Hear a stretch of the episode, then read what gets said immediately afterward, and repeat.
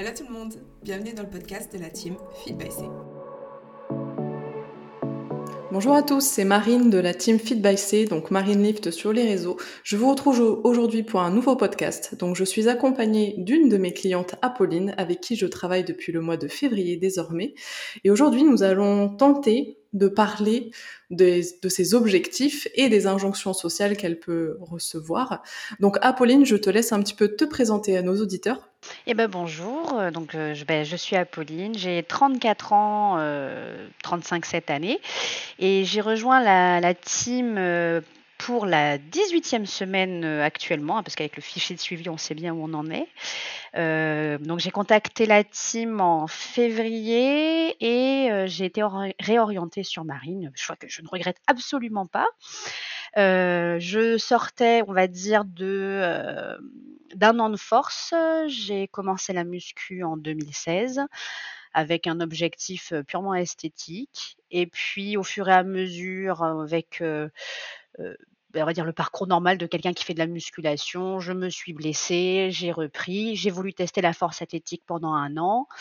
Je suis arrivée à des performances qui me plaisaient, mais un physique qui esthétiquement ne me plaisait plus et qui, en termes, on va dire, de, de confort corporel était pas très agréable non plus. J'étais assez fatiguée nerveusement, assez déséquilibrée, on va dire droite gauche, avant arrière au niveau de ma musculature et du coup j'ai appelé à l'aide parce qu'à ce moment-là malgré les connaissances que je m'étais forgées j'étais plus capable d'avoir assez de recul sur moi-même pour savoir quoi faire. Voilà il faut savoir que Apolline fait partie de mes meilleurs élèves puisque j'ai absolument toutes ses corrections vidéo tous les jours. On échange énormément et, du coup, bah, sa progression s'en fait ressentir puisque l'objectif petit à petit avance. Donc, est-ce que tu peux parler, bah voilà, brièvement de euh, de, tes, de ton expérience de coaching ces derniers mois et ce que tu en retires pour le moment? Alors. Euh... Eh bien, avec toi, en fait, euh, ce que j'en retire, l'avantage numéro un, c'est que je suis totalement déchargée mentalement, de ce que je dois faire pour atteindre l'objectif. C'est-à-dire que je ne suis plus à me poser des questions sur comment est-ce que je dois m'entraîner en prenant en compte tout mon background par rapport à, mes anciennes blessures qui sont quand même assez conséquentes. Hein. J'ai eu une fracture malléole interne externe de la cheville droite en 2017. Donc, j'ai eu des vis pendant un an. J'ai fait six mois de rééducation j'ai eu pas mal de blessures également. J'ai fait une déchirure au dos pendant que je faisais de la force athlétique avec un entraînement trop poussé, avec un premier coach qui n'a pas pris en compte le fait tout simplement que j'étais une femme. C'est terrible à dire, mais, mais du coup, les charges étaient trop fortes, trop vite. Je me suis blessée assez fort. Et en fait, je n'ai jamais été vraiment, on va dire, rééduquée sur le déséquilibre musculaire que j'ai pu créer suite à mes blessures un déséquilibre naturel, hein, j'ai envie de dire, qui a servi à compenser tout ça. Et, et du coup, ben, voilà, tout ça a fait qu'il a fallu qu'on travaille sur, sur ce rééquilibrage. Donc ça, c'est sur l'aspect, on va dire, purement sportif. la fatigue nerveuse aussi, qui était très forte suite, à, suite à la force. je crois que j'étais presque surentraînée, en fait. dans les exercices, j'allais beaucoup trop loin, beaucoup trop fort, j'étais tout le temps épuisée. Et ensuite sur l'aspect nutritionnel, alors on va dire j'ai des antécédents qui on va dire, j'aime pas forcément mettre le mot comme ça parce qu'on pourrait mal s'identifier, mais qui pourrait s'approcher, on va dire, de l'hyperphagie et un rapport à la nourriture extrêmement compliqué de par mon contexte familial, de par le contexte sociétal que beaucoup de femmes rencontrent. Et du coup, j'avais décidé de lâcher prise en disant maintenant je veux plus réfléchir à le taux de protéines, le taux de glucides, le taux de lipides, puisque visiblement je ne sais pas faire pour moi. Et du coup, c'est là que je vous ai contacté. Et puis jusqu'à présent, tu t'en sors extrêmement bien puisque, bah, en plus, voilà, comme je le disais tout à l'heure, l'objectif avance bien. La, la première, euh, la première urgence a été en effet de désinflammer ton corps qui était, comme tu disais, surentraîné. Donc, on a vraiment travaillé sur un programme, on va dire, de rééquilibrage musculaire euh, pour essayer de, bah, de dropper un petit peu de fatigue, tout simplement, euh, en soutien avec l'alimentation. Et là, progressivement, on peut aussi s'orienter vers un petit peu plus de performance vu que maintenant tu es moins fatigué, plus rééquilibré. Donc, euh, donc tout se passe extrêmement bien et je suis très très contente de travailler avec Apolline, qui en plus a un, humour euh, vraiment formidable et qui me fait à chaque fois beaucoup rire. on fait ce qu'on peut. oui, alors c'est vrai qu'au niveau des entraînements, euh, je recommence à pouvoir faire des petites performances qui, moi, me déplaient pas du tout, bien au contraire. Bah, c'est aussi pour ça que je m'étais orientée vers la force à l'origine.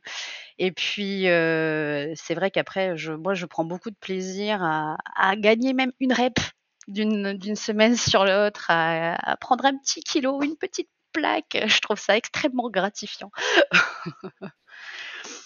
Et du coup, justement, tout à l'heure, tu parlais un, petit peu de, ton contexte, on va dire familial et justement sociétal par rapport à la, nourriture. Dis-moi un petit peu comment aborde ton entourage justement ton objectif? Oh, euh, vaste sujet, parce que déjà dans mon entourage, je pense qu'on peut mettre euh, mon noyau dur, que je vais euh, résumer à ma famille proche, donc mes parents, mon conjoint, ma sœur, et on va dire mes, très bons amis qui sont pas très nombreux, hein, qui sont au nom de deux, trois, des gens en qui j'ai vraiment une totale confiance. donc ça, c'est mon entourage très proche. Et disons que dans le contexte familial, dans ma famille, on a un rapport à la nourriture qui est assez compliqué, qui provient déjà de deux, trois générations, hein, parce que je suis allée un petit peu creuser. Et on pourrait remonter euh, même à l'époque de ma grand-mère, qui est de la génération de Jane Birkin, avec des femmes extrêmement minces, extrêmement androgynes, et euh, qui fait partie de cette génération qui ont reçu les premières injonctions j'irais même jusqu'au bannissement de certains aliments pour pouvoir se conformer aux stéréotypes d'esthétique. Et donc, ma grand-mère a été la première à subir ça, injonction qu'elle a transmise à, ses filles, dont ma mère, et ma mère qui, malgré elle, nous les a transmises également. Ce que je trouve assez terrible, c'est qu'il n'y a jamais eu dans toute cette transmission aucune malveillance, mais je dirais beaucoup de maladresse. Et mmh, et par exemple, bah, quand à l'adolescence, tu commences à manger parce que toi, tu es en pleine période de croissance et que tes parents qui sont dans la quarantaine mangent moins forcément parce qu'ils ne font pas forcément du sport, ne sont pas en période de croissance, on s'étonne devant les quantités de nourriture que tu peux manger et toi, tu intègres ça comme quelque chose de pas normal. Et donc, tu vas restreindre. Et devant ta détresse, qui fait écho à celle de ta famille, eh bien, ma mère m'a proposé d'aller voir une première diététicienne. Et cette diététicienne m'a transmis. Là, avais-tu, lorsque ta maman t'a orienté justement vers cette première diététicienne J'avais au... J'étais en seconde, donc je devais avoir 15 ans. Quelque chose comme ça. C'était relativement jeune en plus. En effet, c'est la période où on est en, en pleine euh, en pleine croissance encore et puis on, connaît un petit peu les tribulations des premières euh, premières relations sociales notamment premières relations amoureuses euh, dur. les enfin tout à fait. Exactement. Toi qui en plus justement enseigne, tu, tu connais justement le vaste sujet de, de ces relations, on va dire entre élèves et parfois voilà les, les problèmes que l'on peut rencontrer, notamment jugement, un petit peu moquerie, jusqu'au harcèlement. Exactement très douloureux, très difficile à vivre. Et puis, il faut pas oublier que l'être humain est un animal social. Donc, dans ses besoins fondamentaux, il y a le besoin d'appartenance. Et par conséquent, on va chercher à, se conformer au groupe avec, on va dire, la naïveté adolescente qui n'a pas encore fait le tri dans ses relations, qui veut juste appartenir au groupe.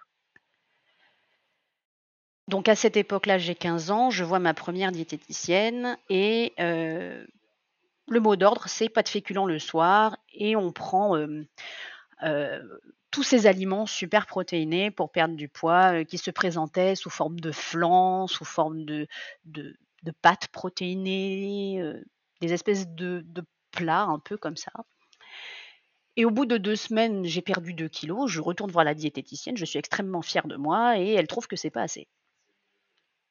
Moi, euh, Mais comment te sentais-tu dans, ton corps à cette époque? Parce que justement, cette volonté euh, de, t'orienter justement vers une diététicienne venait de ton rapport visiblement à la nourriture où ta maman pensait que tu mangeais peut-être un peu trop. Mais toi, euh, en tant qu'individu, toute seule, comment te sentais-tu dans ton corps à cette époque-là? Je, En fait, je me réalise tardivement que je n'avais pas une véritable conscience esthétique de mon corps.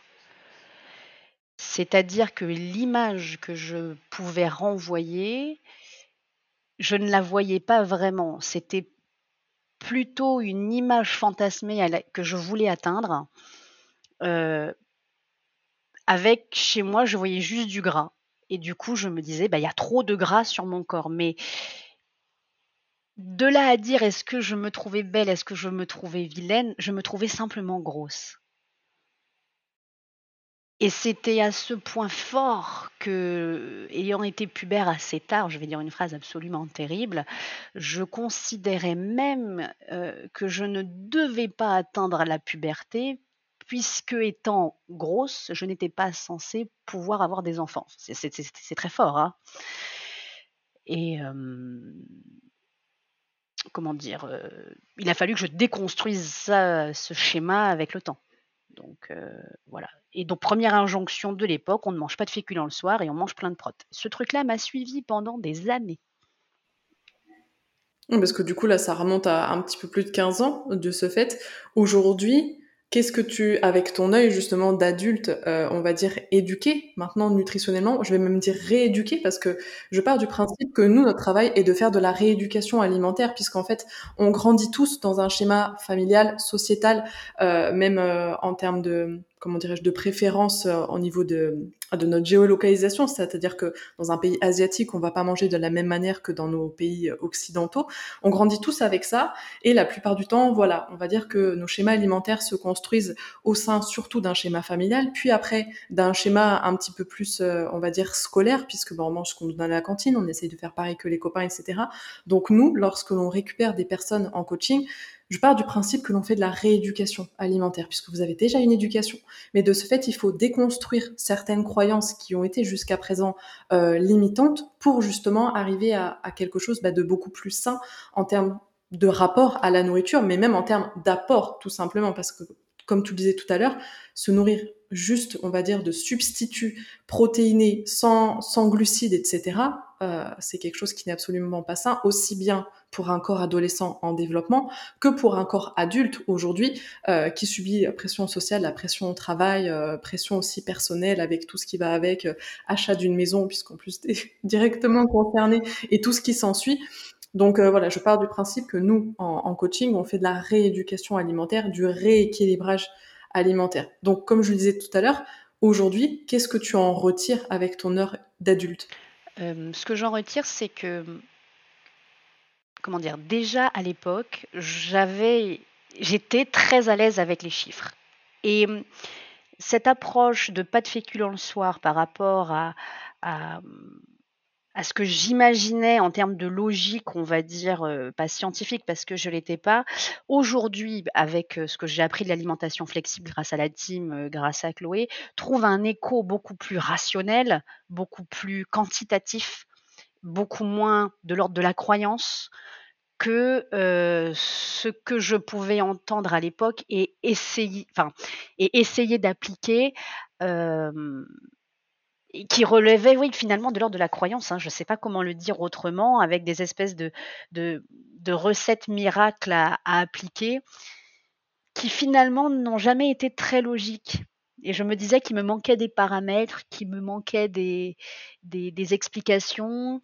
Et aujourd'hui, de par ce que j'ai appris, les explications trouvent un écho et une logique chiffrée et quantitative que je trouve extrêmement confortable.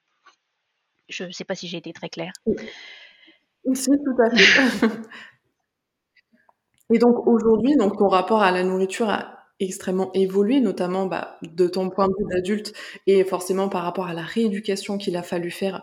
Et justement, donc tu parlais euh, de, ton noyau dur en, évoquant euh, ta maman. Aujourd'hui, quel regard porte ta maman euh, si tu es toujours en contact avec elle, on va dire récurrent Quel regard porte ta maman justement sur tes nouvelles habitudes alimentaires et bah, tout simplement ta pratique sportive, ton rapport au corps, ton rapport à la nourriture?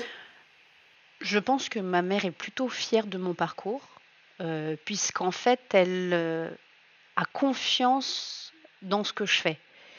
C'est-à-dire que, contrairement à une certaine époque où bah, forcément c'est une maman, donc elle cherchait le meilleur pour moi et, forcément elle cherchait à répondre à mes besoins avec ce que elle, elle savait, elle a complètement, je dirais, abandonné cet aspect éducatif pour observer ce que moi j'ai appris de mon côté et elle cherche à comprendre, ce que je fais. Elle a complètement arrêté ne je dirais le jugement, même si le mot est fort, mais oui, on n'est plus du tout dans une appréciation, évaluative de ce que je fais. On est elle est plutôt dans une observation, neutre et elle est, assez contente de, là où j'en suis arrivée, puisque moi, à 15 ans, il fallait pas me parler de sport, hein, clairement.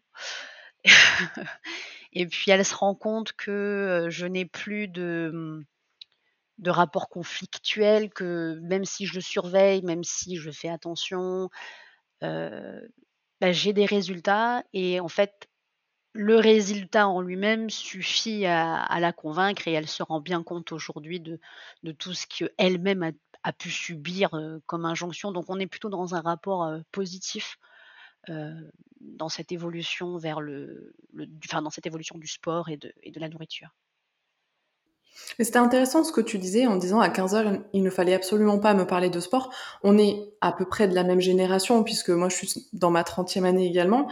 Euh, et c'est vrai que lorsque l'on observe un petit peu l'évolution des mœurs euh, au niveau euh, au niveau sportif, aujourd'hui c'est vrai que on voit dans les salles de sport, les adolescents sont, sont, tous extrêmement férus de fitness, sont tous plus ou moins un peu éduqués par rapport à la nourriture, notamment par rapport à ce que l'on trouve sur les réseaux sociaux, qu'il s'agisse de YouTube, de, de, TikTok, etc. Et nous, on est cette génération qui s'est peut-être mis sur le sport d'un point de vue esthétique et santé un peu plus sur le tard, alors que clairement à, 14, 15 ans, il nous fallait pas nous parler de garçons, limite on jouait encore tous au Pokémon ou ce genre de choses, alors qu'aujourd'hui, je trouve que la, la, la génération actuelle, euh, vraiment bah, celle par exemple qui est en, ce moment collège, lycée, qui passe le bac, je parlais justement hier avec un jeune homme qui passe son bac aujourd'hui, on voit qu'ils sont tous extrêmement éduqués sur le sport, ils ont cette envie de prendre soin d'eux, mais qui est même poussé jusqu'à l'extrême, je trouve, puisque les jeunes filles en ont un rapport extrêmement sexualisé à leur corps, alors que nous, à notre époque, c'était absolument pas le cas. Je me souviens, moi, de, de ma mère qui m'avait autorisé à mettre un petit peu de mascara lorsque j'étais au lycée ou ce genre de choses, où voilà, on se sentait un petit peu femme, etc.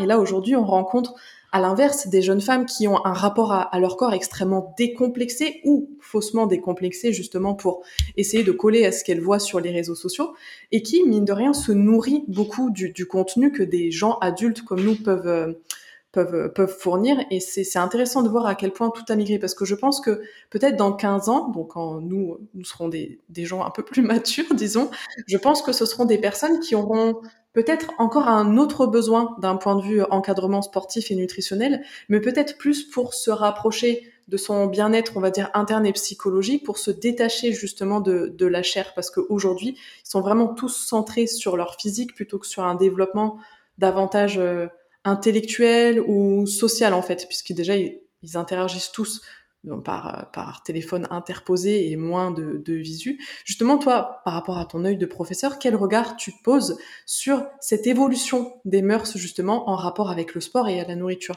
C'est vrai qu'on a une euh, appétence pour le fitness. Euh, de la part des, des, jeunes, on va dire à partir assez jeunes hein, quand même, hein, parce que moi j'ai déjà des élèves de troisième qui vont en salle de sport en salle de fitness. Généralement vers 14 ans, alors que les salles de sport sont censées euh, pouvoir leur autoriser l'accès à partir de 16 ans avec une autorisation parentale, mais je pense que ton qui essaie Non, non, non, ils sont, ils, sont, ils sont beaucoup plus jeunes pour certains, et puis certains vont même investir dans des poids ou, ou aller s'entraîner chez le copain euh, pour pouvoir euh, obtenir un physique impressionnant.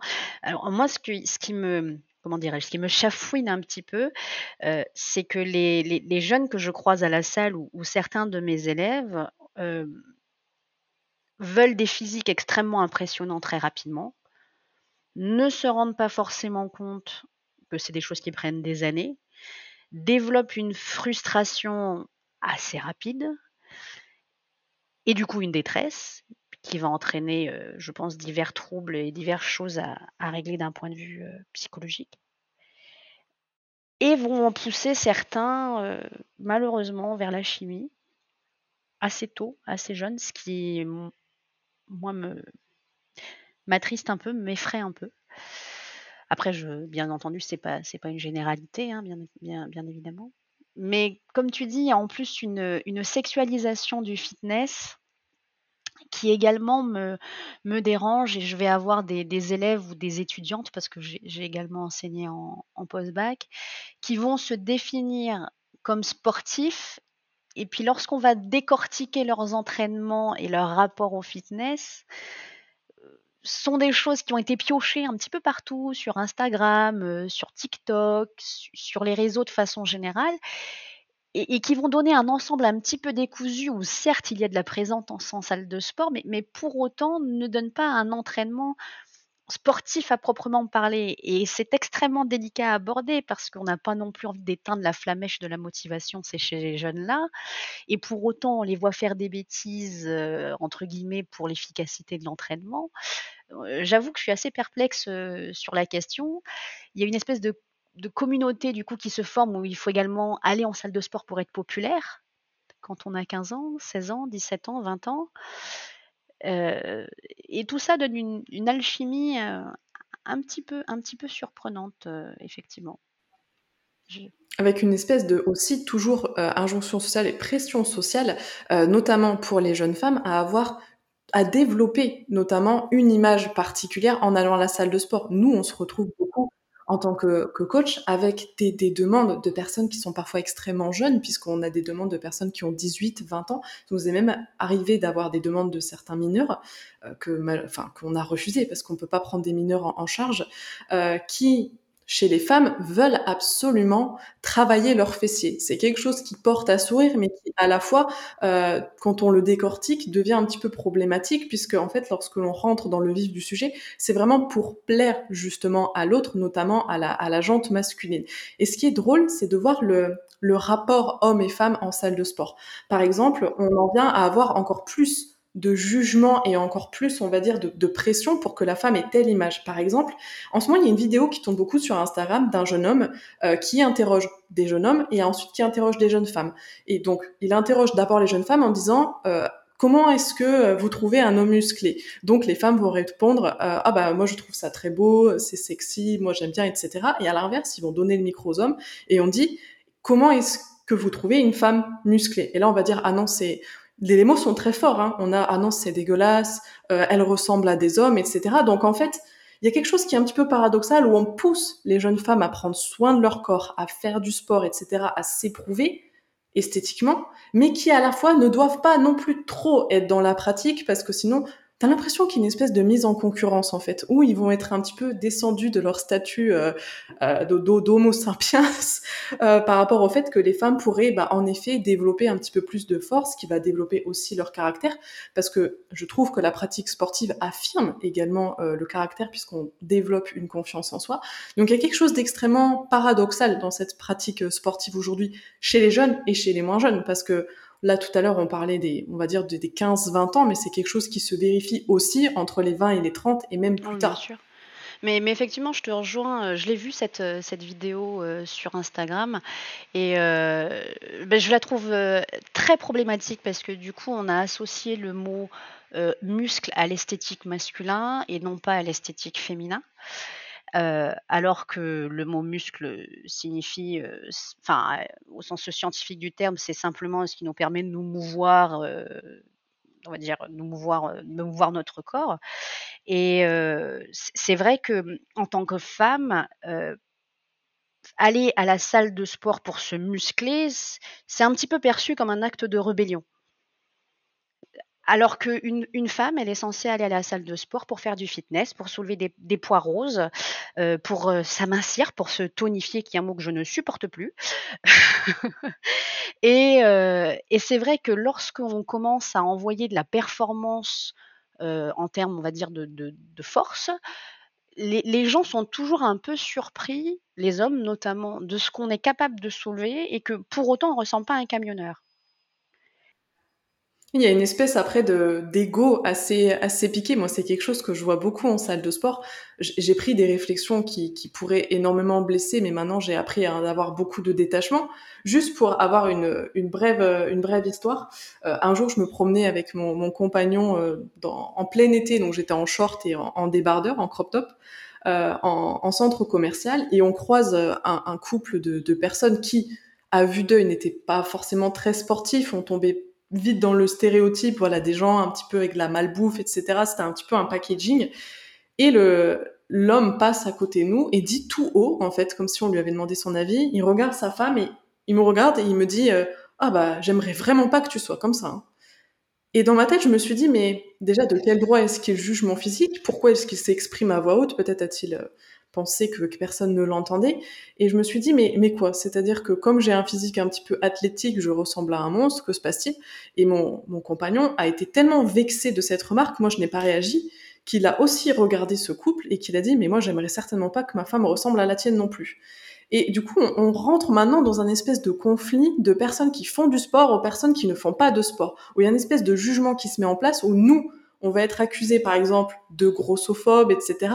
Mais par contre, on parle moins euh, de, on va dire, du jugement que subissent euh, les sportifs ou des gens au physique un petit peu plus, euh, je vais pas dire hors norme, mais presque, parce que croiser des bodybuilders dans la rue, je pense que ça n'arrive pas tous les jours. Mais il y a un gros gros jugement qui existe aussi au sein de notre communauté dont on ne parle pas. Mais c'est vrai qu'en plus, je pense qu'en tant que femme, on est bien visé par ces questions-là. Un autre exemple tout simple. Euh, donc quand, on, quand, quand je, t'ai embauché, on va dire, euh, tu, as observé donc ma morphologie euh, à l'instant T et tu m'as dit que j'avais un retard au niveau des épaules, donc on a accentué mon entraînement sur les épaules. Donc me voici arrivé à ma salle de sport, à faire mon premier entraînement épaules et je croise quelqu'un que je croise régulièrement à la salle de sport qui me dit ah nouvel entraînement, tu fais plus de force, et ben non non je regarde nouveau coaching, nouvelle vie, nouveaux objectifs. Et il me dit, tu fais quoi aujourd'hui? Ben, Je fais épaule et dos. Il me dit, épaule Il me dit, avec ta carrure? Ah ben t'as les épaules déjà largement assez musclées, euh, faut pas que tu fasses ça. Et alors, Dieu merci, je suis euh, plutôt bien ancrée dans mes baskets, ce genre de remarques ne, me touche plus. Et sur l'instant, je me suis dit, comment cette personne qui a un an de musculation dans les jambes, un an et demi, à tout casser, déjà se permet de me faire une réflexion, de un, de deux est donc complètement biaisé par, euh, par ma morphologie de base, on va dire par mon squelette, qui fait que j'ai une largeur d'épaule, mais osseuse, importante. Donc, voilà, et qui en plus, je lui dis que j'ai embauché des professionnels et qui remet en cause ce, choix-là. Donc, pour quelqu'un qui serait un peu moins assis sur, euh, comment dire, un peu moins sûr d'elle, ça peut être dévastateur comme réflexion. Donc déjà, ça sous-entend que j'ai une carrure euh, beaucoup trop grande et qu'en plus je vais aggraver cette carrure. Donc ça, c'est complètement, euh, enfin c'est difficile à, à gérer après, surtout quand on est jeune et qu'on veut se lancer dans, dans la musculation. Mais après des anecdotes comme ça, j'en ai, j'en ai pléthore malheureusement, plus tu pratiques euh, le sport et plus tu es victime justement de jugement. Et je trouve que le jugement, alors je vais parler français parce que euh, Apolline vit en, Nouvelle-Calédonie, donc voilà, même si euh, c'est considéré comme étant francophone, je pense que c'est aussi une autre culture, une autre mentalité. Mais je vois nous en France à quel point, bah voilà, l'aspect l'aspect esthétique, etc. peut être jugé, à quel point il faut être sportif, mais pas trop non plus, être toujours dans un entre-deux. À titre d'exemple, il y a deux ans, je suis allée au Portugal pour ma première compétition, où je retourne là dans trois semaines, et sur euh, Estoril, donc euh, le, petit patelin euh, portugais où nous étions pour la compétition, qui est un petit peu le Saint-Tropez du Portugal, sur l'espace de trois jours, il y a eu des milliers, je dirais, de bodybuilders sur place, qui venaient du monde entier, puisqu'il y avait des Américains, des Chinois, etc., pour un Olympia.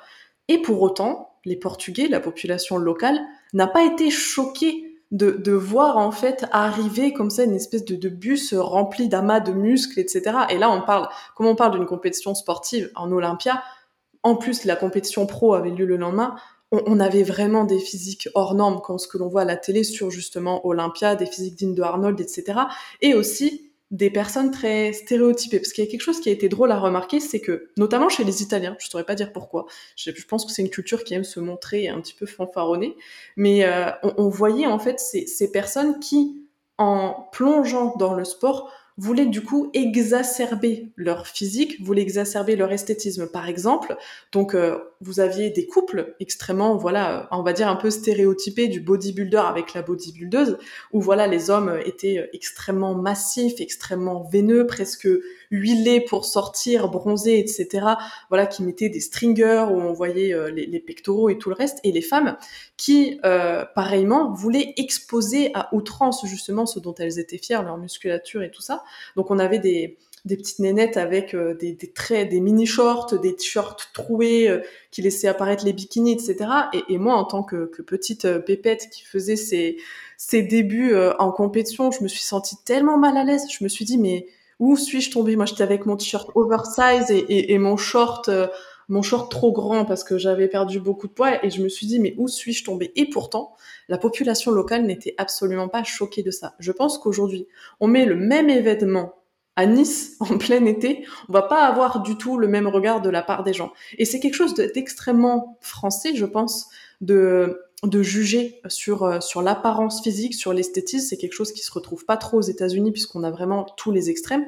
Toi justement en Nouvelle-Calédonie, quel est ce rapport à, l'esthétisme? Quel est aussi ce rapport hommes et femmes oh, il est peu ou prou le même hein, pour avoir vécu en métropole et, pour avoir euh, vécu en Calédonie c'est vraiment approchant. Hein. Après, euh, on a l'avantage d'être un pays assez chaud puisque en saison fraîche, en journée, on, avoisine 24 degrés et qu'en soirée, la nuit, on, va être à 15 degrés, même si on a des zones un peu plus froides. Donc, on a l'avantage déjà où on a l'habitude de voir un peu plus de peau et donc d'avoir une diversité des physiques mis en évidence, on va dire, par l'aspect, euh, par l'obligation climatique entre guillemets. Euh, mais, pour, pour, autant, on a quand même, euh, on a quand même euh, des injonctions assez fortes, mais, propres à, nos sociétés occidentales, comme tu disais. moi, je sais que pour avoir passé le cap d'oser me mettre en brassière en salle de sport, ça a été un cap. C'est-à-dire que même ma, meilleure amie qui me connaît depuis que j'ai 15 ans, quand je lui ai dit OK, bah là je, je, vais en brassière legging à la salle de sport, elle m'a dit waouh, et ben là, tu peux être fier de toi, quoi. Parce que et, je sais que la première fois, je me sentais très vulnérable. Euh, parce que je me disais qu'on va me juger, mais cette fois non pas sur l'aspect musclé, parce que moi je n'ai pas un physique de bodybuilder, euh, et puis j'ai un physique qui a beaucoup bougé également. J'ai un physique, on va dire, plutôt dans la norme, euh, en bonne santé, et un peu rond, un peu gras quand même, mais pas non plus obèse, hein, disons les choses clairement. Et je sais que j'ai été regardée malgré tout. Quand je suis allée dans la partie poids libre, en brassière legging, la première fois, dans ma tête, j'entrais dans la fosse au lion. Hein. Et, là, et là, j'ai vu qu'en fait, j'étais observée. Vous voyez cette espèce de, de sentiment où vous êtes tranquillement en train de, vous mêler de vos affaires, vous soulevez vos petits poids, vous sortez vous allez faire votre votre développé militaire, vous asseyez, puis, vous tournez la tête, vous savez pas trop pourquoi, et puis hop, de l'autre côté, il y a cinq têtes qui se tournent dans le sang. Mais ce genre de choses, bah oui, les femmes, on, est regardées en salle de sport. Alors, parfois de façon curieuse, parfois de façon pénible, voire lourde, mais effectivement, euh, même ici, euh, même ici, on l'est hein, en Nouvelle-Calédonie. Mais c'est drôle que tu évoques euh, cette anecdote de poids libre parce que je pense que dans la majorité des questionnaires d'information que je reçois, euh, lorsque les, les, jeunes filles contactent justement pour, euh, voilà, on va dire, remanier un petit peu leur programme sportif, généralement, on a beaucoup de demandes pour des pertes de poids. On a donc affaire à des jeunes filles qui sont notamment assez mal dans leur peau, qui ont une confiance en elles assez moindre. Et généralement, que ça soit dans le questionnaire ou en entretien, on me dit toujours Ah, c'est vrai que je fais de la musculation, mais je n'ose pas aller sur la zone de poids libre, ou bien j'ai peur d'aller sur la zone poids libre. Et, et des moments, je m'interroge en me disant, mais pourquoi en fait C'est une zone de musculation comme une autre, ça fait partie intégrante euh, de ce que met la salle à disposition. Pourquoi il y a cette espèce de barrière psychologique dès qu'on passe sur le plateau où on peut se servir entre guillemets des poids, on n'est pas aidé par une charge?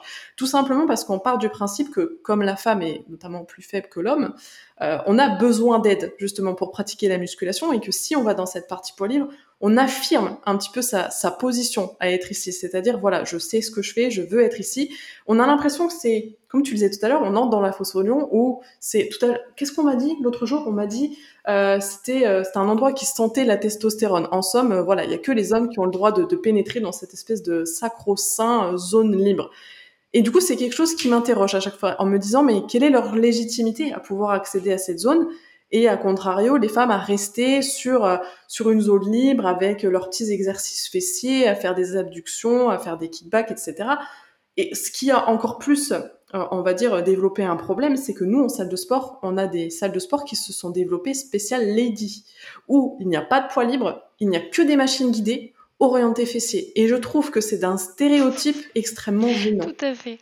Après, je, pense que ça prend racine dans quelque chose d'assez complexe qui euh, est que les, les, les, hommes ont commencé à faire du poids libre, alors à vérifier hein, euh, euh, de façon plus assumée, on va dire avant, avant nous les femmes. Et du coup, peut-être que en y allant, on a eu le sentiment de devoir un peu les pousser. Mais moi, j'ai observé des, phénomènes assez marrants parce que je me retrouve assez, souvent seule femme dans, cette zone de poids libre. Euh, bon, maintenant, je suis complètement décomplexée hein, là-dessus. Euh, j'y vais, je sais pourquoi j'y vais. Euh, au bout de sept ans de musculation, c'est totalement assumé. Et j'ai souvent observé, notamment aux heures de pointe, je vais prendre mes haltères, je vais commencer mes exercices, et quand on est vraiment très très serré, si j'ai le malheur de céder un pouce, il y a quelqu'un qui va rentrer dans ma bulle comme si je, je n'étais que négligeable. Et il faut que je joue des coudes et que je, je change, on va dire, limite d'énergie en, assumant le fait d'être là, en assumant le fait de prendre ma place, parce que si j'ai le malheur de me tourner pour ramasser des poids, je tourne la tête, j'ai un mec qui est à 15 cm de moi et qui, inconsciemment, je pense, parce que je ne pense pas que ce soit volontaire vraiment, et essaye de me pousser parce que ben, moi, mes petits poids, euh, mes, mes, mes, 6 kilos en élévation latérale, ben, euh, ça vaut pas euh, ces 15 kilos en développé militaire euh, sur chaque bras. Enfin, je dis n'importe quoi, mais, tu, vois l'idée, quoi. Et c'est vraiment quelque chose que, que j'ai rencontré très très souvent du style, je vais prendre un, je vais prendre un banc. Euh, à l'époque, je faisais donc du, du développé couché euh, aux haltères. Je prends mon banc, j'ai mes 22 kilos dans chaque bras pour faire mon développé couché. Euh, si, si j'ai le malheur de me lever pour changer de poids, je reviens, le banc est pris, quoi. Oui. et, et là, il faut vraiment que je m'impose. Pareil, la cage à squat. Euh, L'autre fois, il y avait, qu'une cage à squat dans la salle où j'étais. Je demande au gars qui est s'il est d'accord pour euh, pour tourner. Il avait l'air d'être là depuis un moment. Et puis il me dit oh bah non. Euh, oh, j'ai la flemme de décharger parce que tu comprends. Moi, je charge lourd. À l'époque, je faisais de la force. Je mettais mon petit 120 kg quand même pour pousser. Bon, pas 120, 115. Tu charges, tu charges fort, mais mais flûte quoi. il y a un moment, il n'y a qu'une cage à squat. Euh, si tu veux pas tourner, j'entends, mais dis-moi quand est-ce que tu termines. M'oppose pas cet argument de, de performance, en fait, qui, n'est pas comparable. Euh, et puis en quoi le fait de soulever plus lourd impliquerait que tu aies plus ta place que moi sur cet espace? Enfin bon, j'ai peut-être un petit peu perdu le fil, mais euh, c'est quelque chose que une, anecdote à mourir de rire un jour, un jour, je donc décide de faire le tirage vertical euh, sur la machine à, la poulie. Donc, euh, un homme euh, d'une cinquantaine d'années, hashtag boomer, me demande si je peux tourner avec lui. Pas de problème, on tourne. Donc, le gars met cette plaques. J'avais déjà mis six plaques, le gars met cette plaques, il tire, il fait 8 reps. Bon, ben moi, c'était ma chauffe, je mets cette plaque, je tire, je fais 8 reps. Le gars me voit, il met 9 plaques il tire, il fait 8 reps. Bon, bah, ça tombe bien, c'était mes plaques d'après. Donc je tire, je fais 8 reps. Le gars me dit, euh, ça va, c'est, pas trop lourd. Je dis, non, non, non, super, euh, on est pile poil dans ce dont j'ai besoin, c'est génial. Le gars met 10 plaques. Il tire, il fait 8 reps. Merveilleux, c'est ma charge de travail. je tire, je fais mes 12 reps. Je vous jure, le mec n'a pas supporté. Il a passé la machine d'un coup en tirage horizontal. Il a transformé la machine très très rapidement. Il a mis toutes les plaques, il a tiré, il a fait trois reps. Il a bondi sur ses deux pieds et il a hurlé dans la salle en serrant les poings.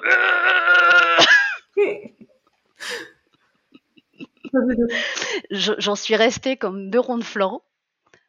Et je me suis dit, donc c'est ça, la masculinité fragile. Je vois. Incroyable.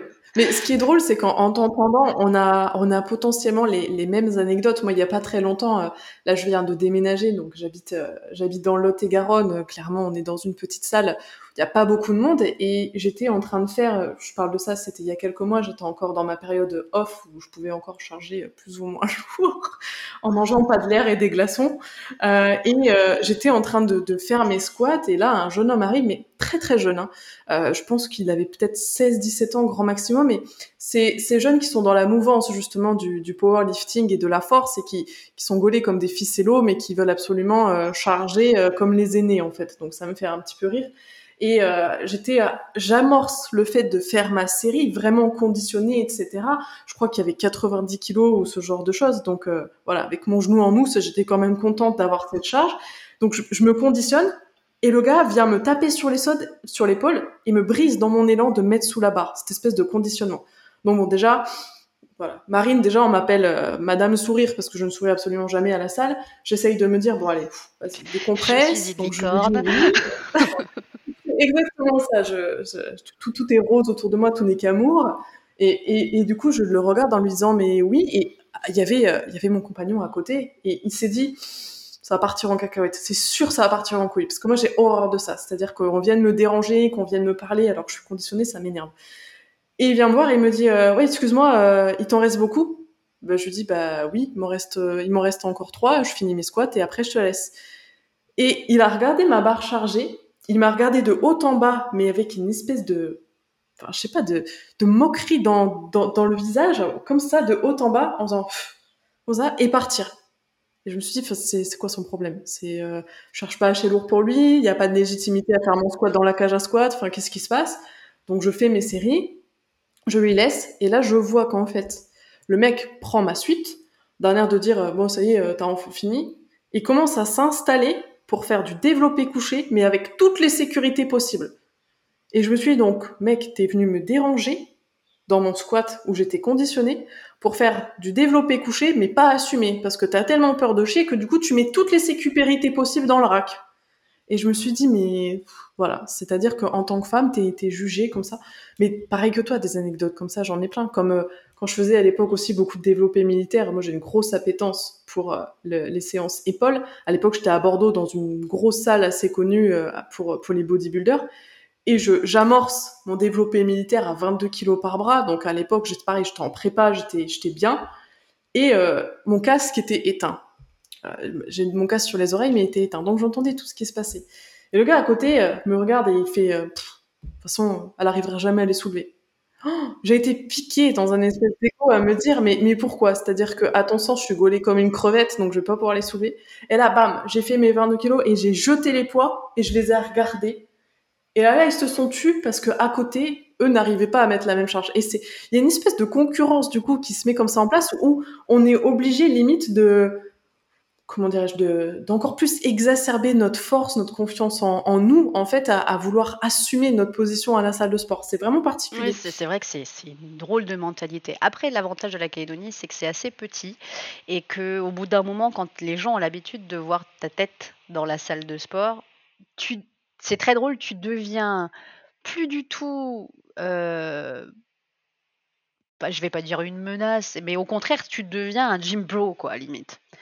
Donc ça, c'est l'aspect cool de la Calédonie. C'est vrai que quand je rentre en France et que je vais m'entraîner dans des salles où, où j'ai pas l'habitude d'aller, je, me retrouve parfois face à des situations assez inédites, puisque du coup, je perds l'habitude de ça, quoi. Une fois, j'ai quelqu'un qui a essayé de me vendre des produits. C'était il y a un an. Euh, des, produits, pas de la chimie, des produits, des compléments alimentaires ou je sais pas quoi. Et le mec vient me voir et il me demande, oui voilà, parce que tu comprends, pour atteindre tes objectifs, je pense que tu aurais besoin de ça, ça, ça. Alors moi, je tombais des nues et, je lui dis, mais de quel objectif tu parles? Ils sont atteints mes objectifs. Tu, penses que j'ai besoin de quoi? Bah, et là, il, m'a pas répondu. Bah, bah, perte de poids. Mais attends, je comprends pas. Perte de poids. Tu, tu vois, limite, j'étais en colère, genre, mais attends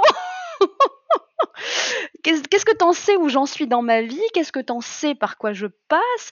As-tu une, seule idée de ce que cette petite phrase peut faire sur une psyché fragile? Je veux dire, mais, mais quelle arrogance, quelle, quelle, maladresse, quel, manque d'empathie, euh, quelle ingérence, quelle... En fait, maintenant, ça me met en colère, en fait. Euh, ce, genre de, réflexion, c'est assez insupportable. Mais, c'est vrai qu'au début, les gens ont beaucoup, une faculté, on va dire, à, te juger et à définir pour toi ton objectif. C'est-à-dire que si en effet tu vas être euh, un peu rond ou autre, mais tu peux être totalement bien dans ton corps et justement être par exemple en phase de prise de masse pour un objectif de power ou même pour un objectif de body, à dire euh, ah bah oui, euh, en effet, oriente-toi davantage vers ça pour perdre du poids. C'est comme moi, il y a quelque chose qui m'agace, c'est des, des pareil, des, personnes qui pratiquent pas forcément depuis longtemps ou qui se sont éduquées euh, via TikTok euh, ou autres réseaux sociaux et qui disent ah non mais du coup euh, pour pour perdre du poids tu devrais tu devrais faire des circuits, tu devrais faire des tabata ou bien vraiment faire beaucoup de reps etc. Il y a une espèce de de stéréotype de séance qui se met en place où dès qu'on est une femme notamment et que on commence à avoir des séances très construites, peut-être à essayer de s'éprouver un petit peu en, en termes de surcharge progressive, ou d'un seul coup on se dit mais non mais en fait tu devrais pas faire ça. Et du coup ça crée aussi des, déviances en termes de réflexion. Je pense que c'est quelque chose que j'ai, allez, deux fois sur trois en entretien coaching où les jeunes femmes me disent ah mais j'aimerais être plus tonique, j'aimerais être plus musclée, mais par contre je ne veux pas être comme toi. D'accord? Je dis donc ça veut dire quoi? Ah non mais j'ai pas envie d'être euh, d'être trop musclée, euh, j'ai pas envie de ressembler à un homme. Oh, mais c'est hyper dur. Il y a des choses qui sont dures. Après, maintenant, je prends ça avec un total détachement, mais c'est plus de la maladresse plutôt que de la, méchanceté par rapport à certaines croyances limitantes. Et du coup, il faut remettre les bases justement euh, à, dire, mais tu sais, c'est pas en un an de muscu que tu vas devenir bodybuilder. C'est pas en un an de muscu que tu vas développer un physique masculin. Tu as des personnes qui pratiquent le fitness, qui pratiquent d'autres sports depuis 10, 15 ans et qui n'ont toujours pas une musculature hors norme. Moi, ça fait 10 ans que je suis dans le fitness. Euh, je, pense que j'ai encore une marge de progression assez énorme avant, avant d'avoir un physique euh, hors norme, tout simplement parce qu'on travaille tous en corrélation avec nos propres objectifs, etc.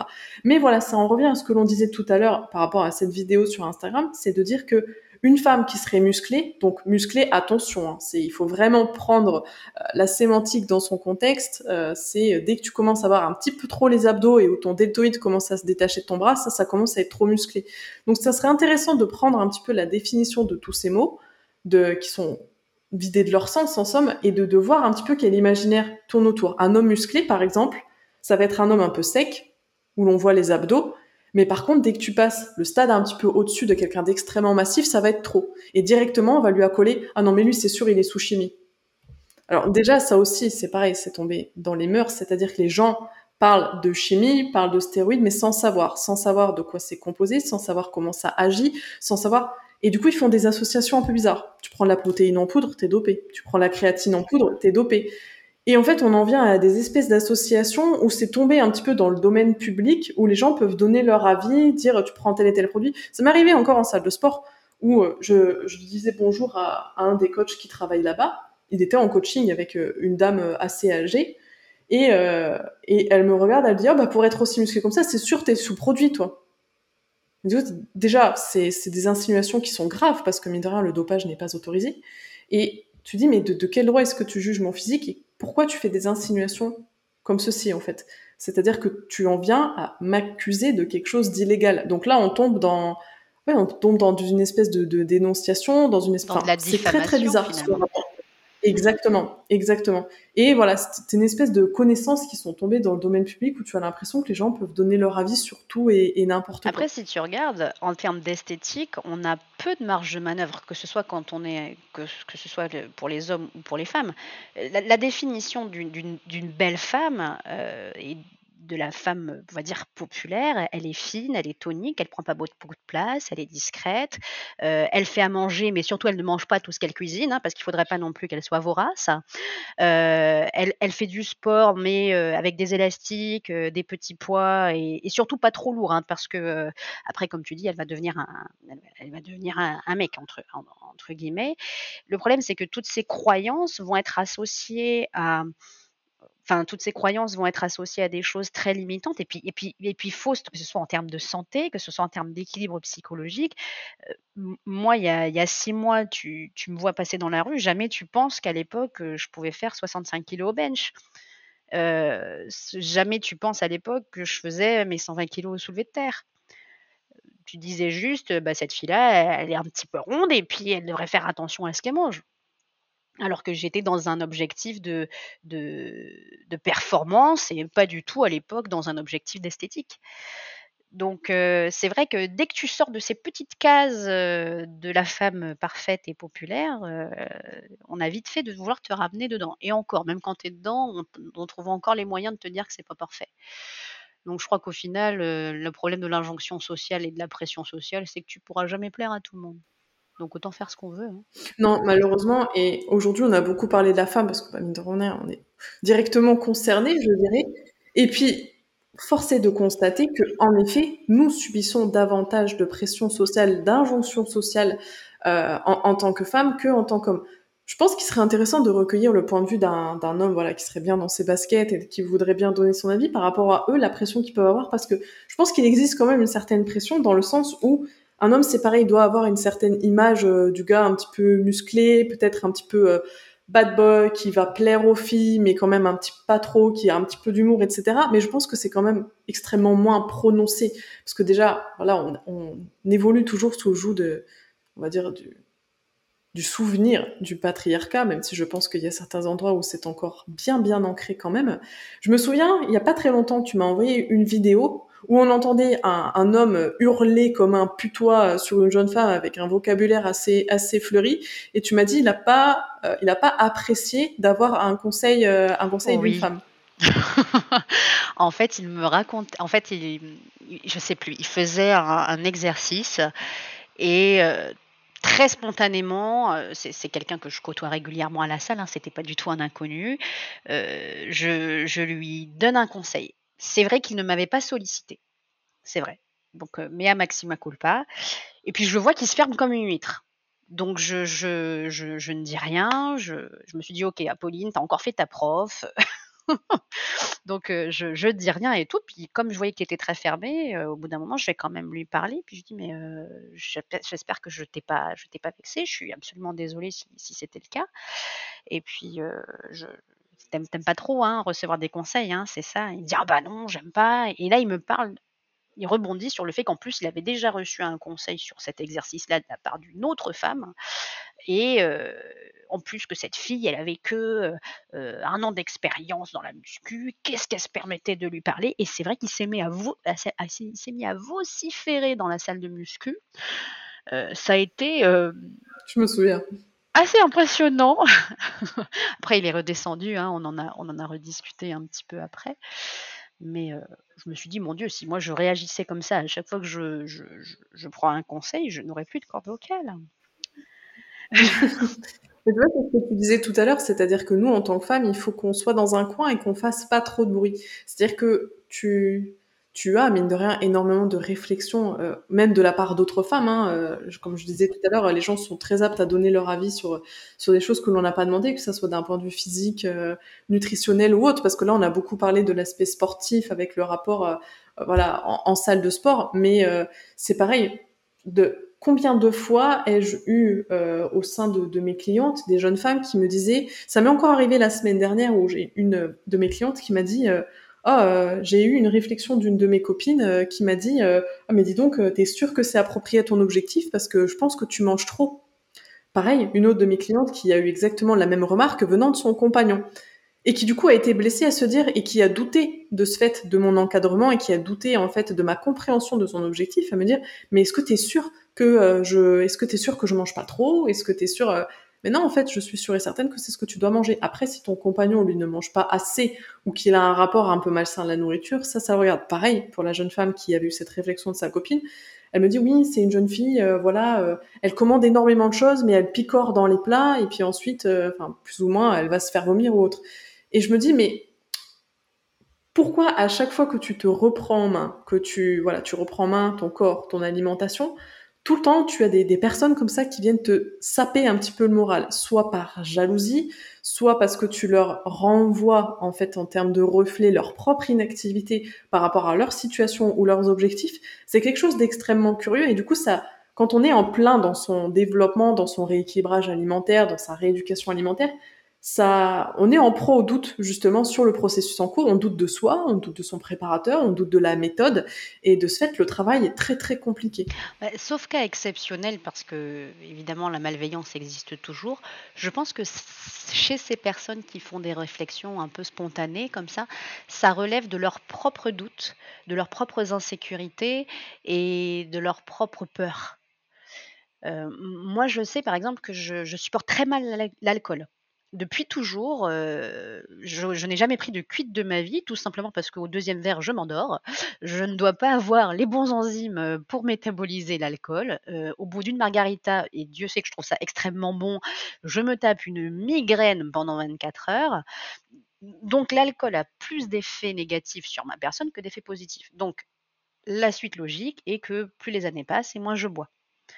Donc je me retrouve en soirée, que ce soit des dîners familiaux, que ce soit avec des amis, et rarement en boîte, parce que ça aussi c'est une autre forme de pression sociale. Eh ben je n'aime pas ça, donc du coup je ne bois pas.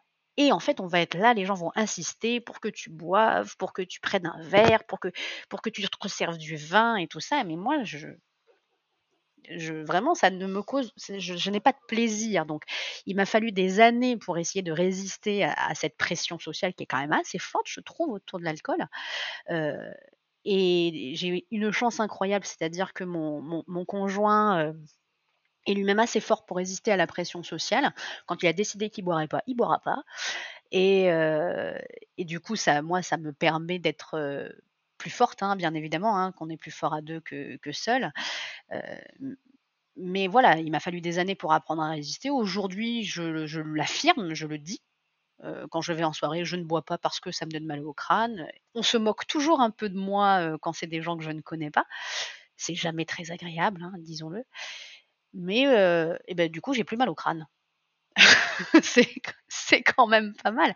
Surtout que moi, ça me fait faire de la rétention d'eau. Après, j'ai la bouche pâteuse, mais avec un verre. Hein, donc, vraiment, voilà, zéro, zéro culpabilité désormais. Mais je ne peux pas passer une soirée sans qu'on me propose un verre et sans que j'ai besoin de me justifier. Ça, c'est vrai. Mais c'est quelque chose qui se retrouve beaucoup, donc notamment sur les personnes euh, qui sont voilà, qui sont pratiquants de fitness et qui font très attention à leur alimentation. C'est que dès que tu as un schéma un petit peu différent de ce qui se fait dans la norme, on va mettre des grosses guillemets parce que la norme, euh, je sais pas si ça existe vraiment. Je pense que on serait plus dans la norme à prendre soin de son corps plutôt qu'à le bousiller.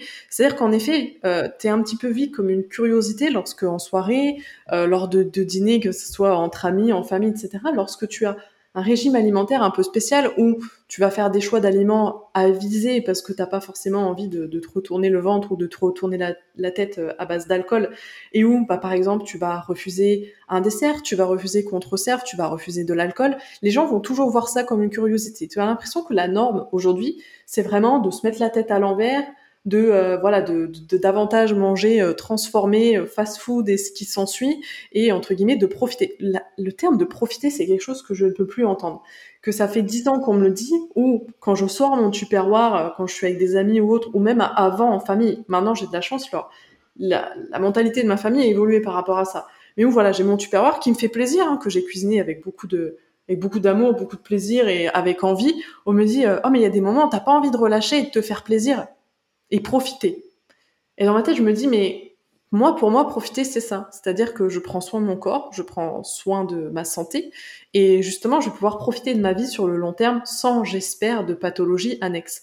Alors que sur des personnes qui ont une hygiène de vie un petit peu plus discutable, tu te dis, mais alors tu profites sur l'instant T, selon toi, mais réfléchis à dans quelques années l'impact que ça pourra avoir à base d'alcool, de malbouffe, de cigarettes, potentiellement de drogue pour certains. Et je me dis, mais voilà, donc aujourd'hui, tu es vu comme une curiosité à prendre soin de ton corps, et pourtant, on veut faire en sorte que tu prennes toujours plus soin de ton corps. En fait, il faudrait être une espèce de, de bête un petit peu, euh, voilà, à, deux faces, on va dire, où tu profiterais la nuit, etc. Et la journée, ça serait euh, salade et fitness, quoi. C'est un petit peu paradoxal. Je pense que, ouais, il faudrait ne pas être une charge, en fait. C'est-à-dire qu'il euh, faut prendre soin de sa santé, il faut euh, faire attention à soi, être beau esthétiquement et ne jamais aller chez le médecin parce qu'on n'en aurait pas besoin, mais surtout que ça ne pèse pas sur l'entourage. Et moi, j'ai déjà eu des situations où genre par exemple là j'ai dit à mes amis que, enfin des connaissances plutôt que des amis, voire mes collègues, que j'étais en, recomposition corporelle, parce que je crois que c'est l'objectif actuel qu'on a toi et moi, je crois que c'est comme ça qu'on l'appelle. Et, et du coup moi je me ramène avec mes Tupperware le midi de, de, de, blanc de poulet, et de riz et de brocoli, mais je trouve ça très bon en fait, c'est ça qui est terrible. Ce n'est pas du tout une frustration. Et et mes collègues sont souvent interpellés en disant: «Dis donc, encore?» je dis: «Beh, oui, mais en fait, c'est bon». et puis pour atteindre les, protéines, le blanc de poulet, c'est très pratique. Et puis en plus, moi, j'ai une vision de, l'alimentation où, alors je ne sais pas si, c'est pertinent, mais j'ai des aliments que je considère rentables ou pas. Par exemple, ça va me plaire de mettre mes lipides dans du chocolat noir à 70% parce que je trouve ça excellent. Mais je vais pas avoir beaucoup moins de plaisir, par exemple, avec un steak haché à 15% de matière grasse. Tout le monde n'est pas comme moi. Du coup, je vais préférer manger du blanc de poulet pour avoir mon morceau de chocolat à la fin. En, choisissant comme ça mon espèce de, choix de où est-ce que je mets mes macros. Ensuite, euh, par exemple, les, viennoiseries, je trouve ça bon, mais euh, c'est pas non plus la panacée, quoi, pour moi. C'est pas. Euh, voilà, j'en ferai pas un élevage, quoi. Et, puis quand au travail, il va y avoir plein de viennoiseries, plein de machins, plein de trucs, ben je, je vais pas les prendre parce que oui, c'est bon, mais euh, je préfère me faire une petite tranche de pain complet avec du peanut butter et un morceau de chocolat noir plutôt que ça. Et, et, du coup, les, les, les gens, ils, bah, ils disent la même chose. «Mais lâche-toi, oh ça va, c'est pas un pain au chocolat, Ouais, mais c'est pas rentable. Le rapport plaisir, dépense de de de de lipides, je préfère ça dans le chocolat noir. Mais du coup, tu te retrouves à justifier en permanence et je comprends que ce soit extrêmement lourd, quoi. C'est ce que j'appelle la pression sociale directe. Parce que je fais la différence entre la pression sociale directe et la pression sociale indirecte. C'est-à-dire les phrases qu'on va te balancer comme ça, et puis tous les recoupements d'informations que tu vas faire euh, dans ton esprit avec euh, les magazines, les réseaux sociaux et tout ça, qui vont t'amener à adopter certains comportements. J'ai un peu digressé encore. Hein. non, justement, c'est très, très intéressant. Mais de toute façon, je, je trouve qu'à l'intérieur de, de, ce podcast aujourd'hui, on a vraiment fait état, je pense, de, euh, de, de, la pression justement qui, qui trône un petit peu sur les, les pratiquants de fitness et notamment sur, euh, sur les femmes. Et c'était très intéressant d'avoir ton point de vue euh, de toi qui a, voilà, qui, qui a eu une évolution au sein de ta pratique sportive, mais aussi dans ton rapport à l'alimentation. Donc je, je pense très sincèrement que que ton témoignage euh, va toucher et va parler énormément de, jeunes femmes, peut-être aussi de, de, jeunes hommes, sur ce qu'ils subissent au quotidien et du coup de, de se dire que bah ils ne sont pas tout seuls et que en somme bah, il y a plein de gens qui vivent la même situation et que il faut pas se considérer du coup hors norme. Parce que je pars du principe que s'il y a énormément de personnes qui vivent exactement la même chose que toi euh, tu, tu n'es pas considéré justement comme comme une bête curieuse et comme une bête euh, un petit peu euh, antisociale. Je pense que malheureusement voilà il y a encore énormément d'évolutions à avoir euh, au sein de aussi bien de la société que ce soit le rapport homme-femme que le rapport au corps. Mais j'ai bon espoir que la génération actuelle qui est très penchée sur le sport, sur l'alimentation, qui est déjà éduquée d'ailleurs à apporter ses tupperwares, etc., va faire peut-être avancer les choses. Après, peut-être que je m'avance, mais on verra bien. Je, pense aussi qu'il faut rappeler que tout le monde, sur différents aspects de leur vie, subit une pression sociale qu'il n'a pas envie de subir, qu'il y a beaucoup plus de personnes qui ont un rapport conflictuel à leur corps que ce qu'on peut penser, et pareil, qui ont un rapport conflictuel à la nourriture. Donc déjà ne pas se croire seul parce que c'est complètement faux. que les réflexions qu'on peut entendre proviennent des peurs des gens et pas forcément d'une malveillance, même si bien sûr ça peut arriver parfois. Et, je, je, pourrais même dire que ce besoin d'appartenance sociale et de répondre à des injonctions sociales, si on se met soi-même en priorité, que ce soit dans le sport et dans la nutrition, on va finir par faire un tri assez naturel autour de nous pour finir par être entouré de gens qui vont nous porter vers le haut. Alors il y aura bien sûr des deuils relationnels à faire, hein, c'est jamais évident. Euh, j'en ai moi-même expérimenté quelques-uns. Mais qu'on finira au final par être entouré par un noyau dur qui, à défaut de comprendre, par amour sera capable de nous encourager. Et avec le temps finissent par comprendre. Je, voilà, c'était la petite partie poétique. je pense que ça, clôture bien euh, le podcast et que c'est un, très joli mot pour, euh, pour la fin. Parce que mine de rien, ça fait déjà plus d'une heure qu'on débat à ce sujet. Je pense que du coup, on pourra peut-être se retrouver sur, euh, sur le podcast pour une partie 2, si Apolline est, oh, bah, partante. Parce que partager ce moment avec elle. En plus, elle s'exprime extrêmement bien sur, sur le sujet et du coup, je trouve ça extrêmement enrichissant. Donc, bah, écoutez, Apolline, est-ce que tu veux justement terminer en disant quelques mots euh, à, nos auditeurs pour clôturer vraiment ce podcast? Eh bien, je dirais que vous n'êtes pas seul. On, a entre filles de gens, on va dire, on a, on a tous galéré, on est tous passés par les mêmes phases. Euh, communiquons entre nous avec euh, le maximum de bienveillance possible, mais surtout, ne lâchons rien. C'est un chemin avec des hauts et des bas, et, et si on cherche à atteindre l'objectif, il ne devrait pas y avoir de raison de ne pas y arriver, même si c'est long. Voilà. Mais écoute, merci beaucoup en tout cas pour avoir accepté de faire euh, ce petit podcast avec moi. C'est toujours intéressant d'avoir aussi vos points de vue parce que nous on s'exprime pas mal sur le sujet, mais vous vous êtes également au cœur du sujet puisque bah mine de rien vous faites partie intégrante de notre travail. Donc bah écoutez, si ce podcast vous a plu, je vous laisse lui attribuer une note. Il sera disponible sur toutes les plateformes d'écoute. Vous pouvez également écouter les autres podcasts de la team. Donc il y en a quelques-uns encore en, en préparation et on se retrouve bientôt sur un nouveau podcast. On espère que cet épisode vous a plu. Si c'est le cas, n'oubliez pas de lui donner une note et de le partager sur les réseaux sociaux. Et à bientôt dans un nouvel épisode.